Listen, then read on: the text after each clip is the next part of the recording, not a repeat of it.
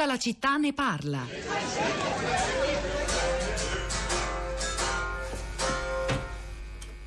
Questo è tutto quello che avete? Perché Tutto quello, tutto quello che abbiamo, diciamo, come, come bozza. Beh, la campagna è questa. Ma a me sembra una pubblicità della Coca-Cola, anzi molto peggio. no, non è una No, no, scusate, Non non scherziamo. Io rispetto la vostra opinione, ma stiamo facendo qualcosa di molto più serio.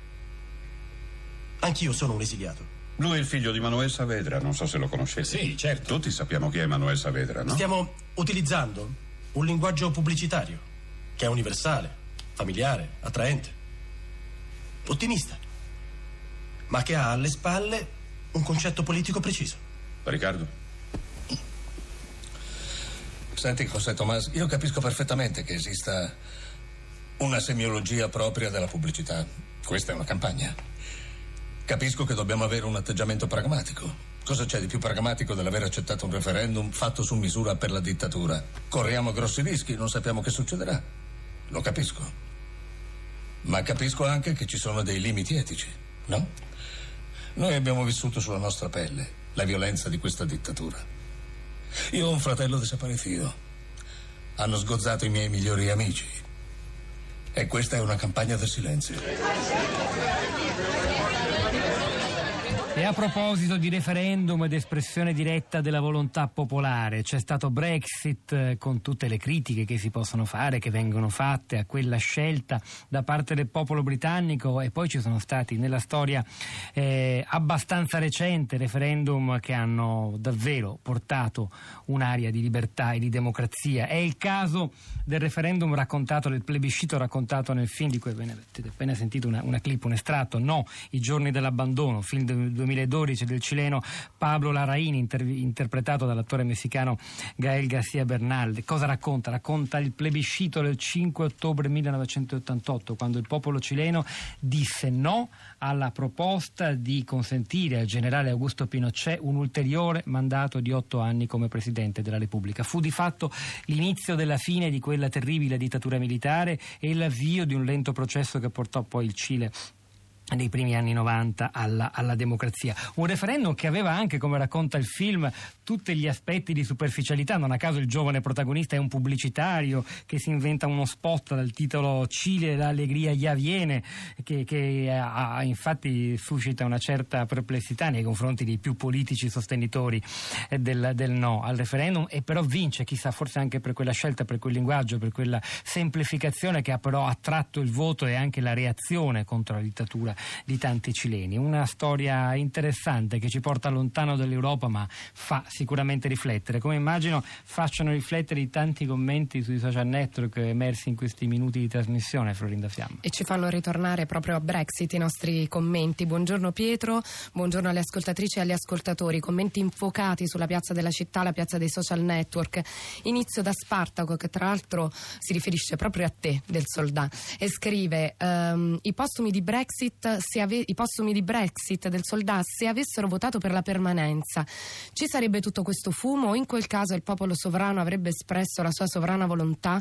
Il popolo è incompetente e i nostri parlamentari che invece hanno votato modifiche della Costituzione o trattati capestro senza conosc- conoscerne i contenuti e conseguenze per loro stessa ammissione sono competenti? Non so se sei tu a rispondere però insomma queste sono le, le polemiche. Per carità solo domani esatto. E poi Angelo il popolo non ha controllo il voto conta zero è talmente evidente. Comunque cara la città la sovranità popolare è già stata messa da parte tante volte. E così anche Assunta ci scrive proprio per questo il popolo europeo si ribella non va a votare esce dall'Europa. Non siamo più un popolo sovrano siamo ingabbiati in scelte che ci cadono in testa. Anche le nostre proteste cadono nel nulla. E poi un commento um, invece un po' più pacifico e più riflessivo sul blog eh, di Alessandro la democrazia diretta ci scrive è utile e necessaria, ma solo come supporto e azione di controllo della democrazia rappresentativa. Il meccanismo democratico è incentrato su discussioni necessarie a trovare una posizione comune alle diverse opinioni dei cittadini. Questo è il ruolo della politica, che non può che esprimersi attraverso meccanismi di delega.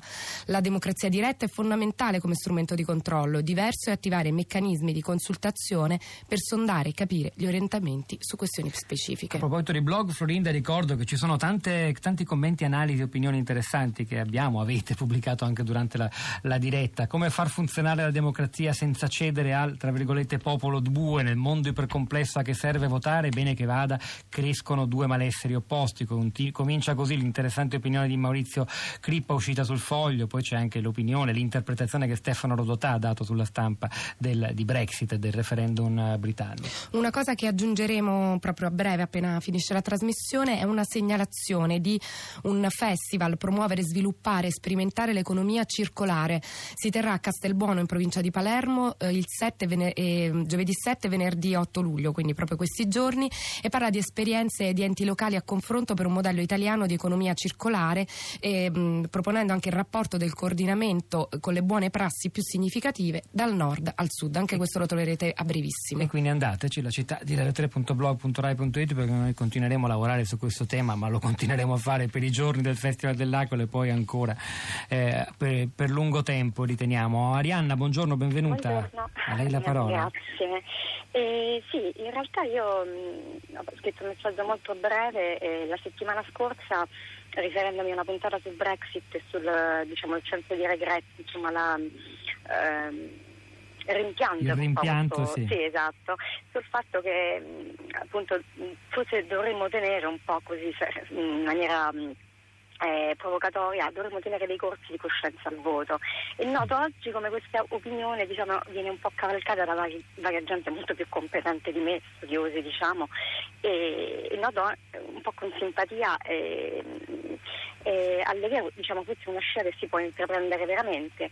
E a questo punto allora faccio anche a questi studiosi un'altra domanda, come motivare il popolo che forse prima di essere educato va motivato a questo, perché c'è anche da considerare questo eh, Va motivato a, a, proprio al voto in quanto tale, esatto, perché non abbiamo esatto, parlato esatto. oggi di, di, non è capitato, ma l'abbiamo fatto tante volte di astensione innanzitutto. Eh sì, infatti era un po' questo diciamo, il, il, sotto, il, sottotitolo al mio, al mio, messaggio in un certo senso. Non parlavo di questo, però anche diciamo, valutare questo aspetto è sicuramente importante perché ha un peso e anche le varie, mh, vario, i vari sensi del, dell'astensionismo, adesso detto in, in questa maniera, però sicuramente ognuno ha il, il suo motivo, non, so, non, c'è sempre solo ignoranza, c'è chi eh, si puntella tante volte davanti a un voto di astensionismo dicendo che ha un significato più profondo. Allora va valutato forse se è così forte questo, questa scia, diciamo.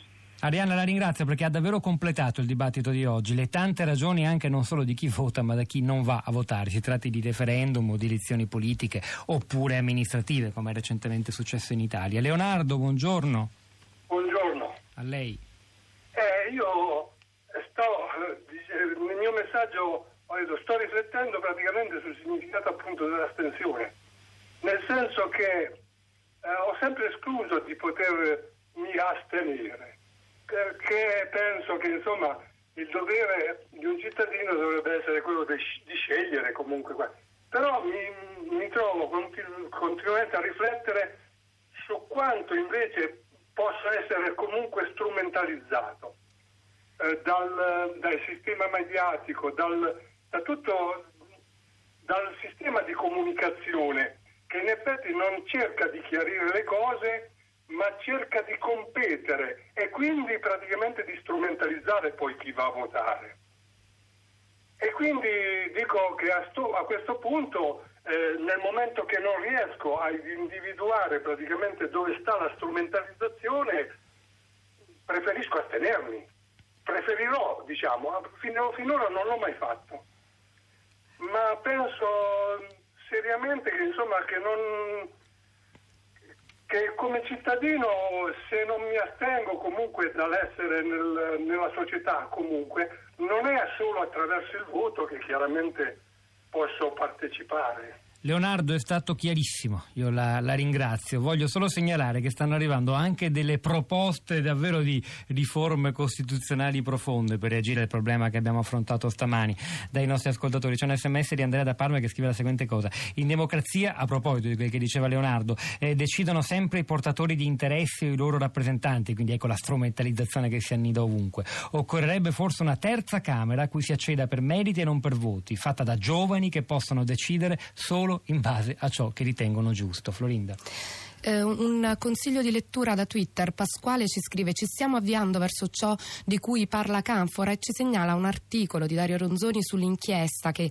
eh, cogliamo questa sua segnalazione, pubblicheremo sulla città di radio3.blog.rai.it che dice: Luciano Canfora, la tentazione dei liberali è togliere il voto alla gente. Secondo lo storico e filologo, le polemiche del dopo Brexit, cioè devono votare anche gli ignoranti, rivelano l'antico sogno liberale di addomesticare la democrazia. È molto interessante, lo, lo rileggiamo insieme. Grazie davvero per la segnalazione. Ora sentiamo Felice, buongiorno. Buon, buongiorno, Soldato. La, la, mia opinione è direi molto semplice, da tanti anni che ci sto pensando e ogni tanto la dico. Bisognerebbe mettere in Costituzione l'obbligo alla partecipazione da parte dei cittadini alla cosa pubblica, in sostituzione dell'obbligo militare che c'era prima e adesso c'è questa partecipazione, a partire dai comitati per l'asilo nido fino alla deliberazione delle leggi. C'è un obbligo che va dai 18 anni in su, in modo tale che eh, tutti noi parliamo, discutiamo, abbiamo tante belle idee e così via, però andiamo a fare i nostri interessi. Invece il nostro interesse fondamentale è quello di convivere assieme a tutti gli altri e questo è un modo per il quale nel momento in cui abbiamo tanti altri obblighi, anche questo lo facciamo nostro. Felice. Questa è la mia cosa molto semplice e bisogna naturalmente strutturarla. Eh, direi di sì, però la ringrazio per la proposta, grazie davvero Florinda. Due tweet per chiudere, Gianluca ci scrive, beh io pago le tasse e voglio un po' vedere che non mi fanno votare, se no si chiama dittatura. E infine Nicolò che scrive, al voto solo i competenti, dovrebbe essere questione di senso civico e consapevolezza, se non so mi informo o non voto. Allora, sono arrivati davvero tanti tanti messaggi oggi su questo argomento, noi li abbiamo pubblicati, ho cercato di farlo in maniera esaustiva su radio3.rai.it, poi li riporteremo anche sul nostro blog dove continuiamo durante a la lavorare, certo. a lavorare perché insomma gli spunti sono tanti, i consigli di lettura, gli approfondimenti. È il momento di lasciare la linea ad Anna Mazzone per una nuova puntata di Radio 3 Mondo. C'era Massimiliano Capitolo, oggi alla parte tecnica, Diego Marros alla regia, Pietro del Soldà e Florinda Fiamma a questi microfoni, al di là del vetro, Cristina Faloci, la nostra curatrice Cristiana Castellotti che vi salutano e beh ci risentiamo domattina alle 10. あっ。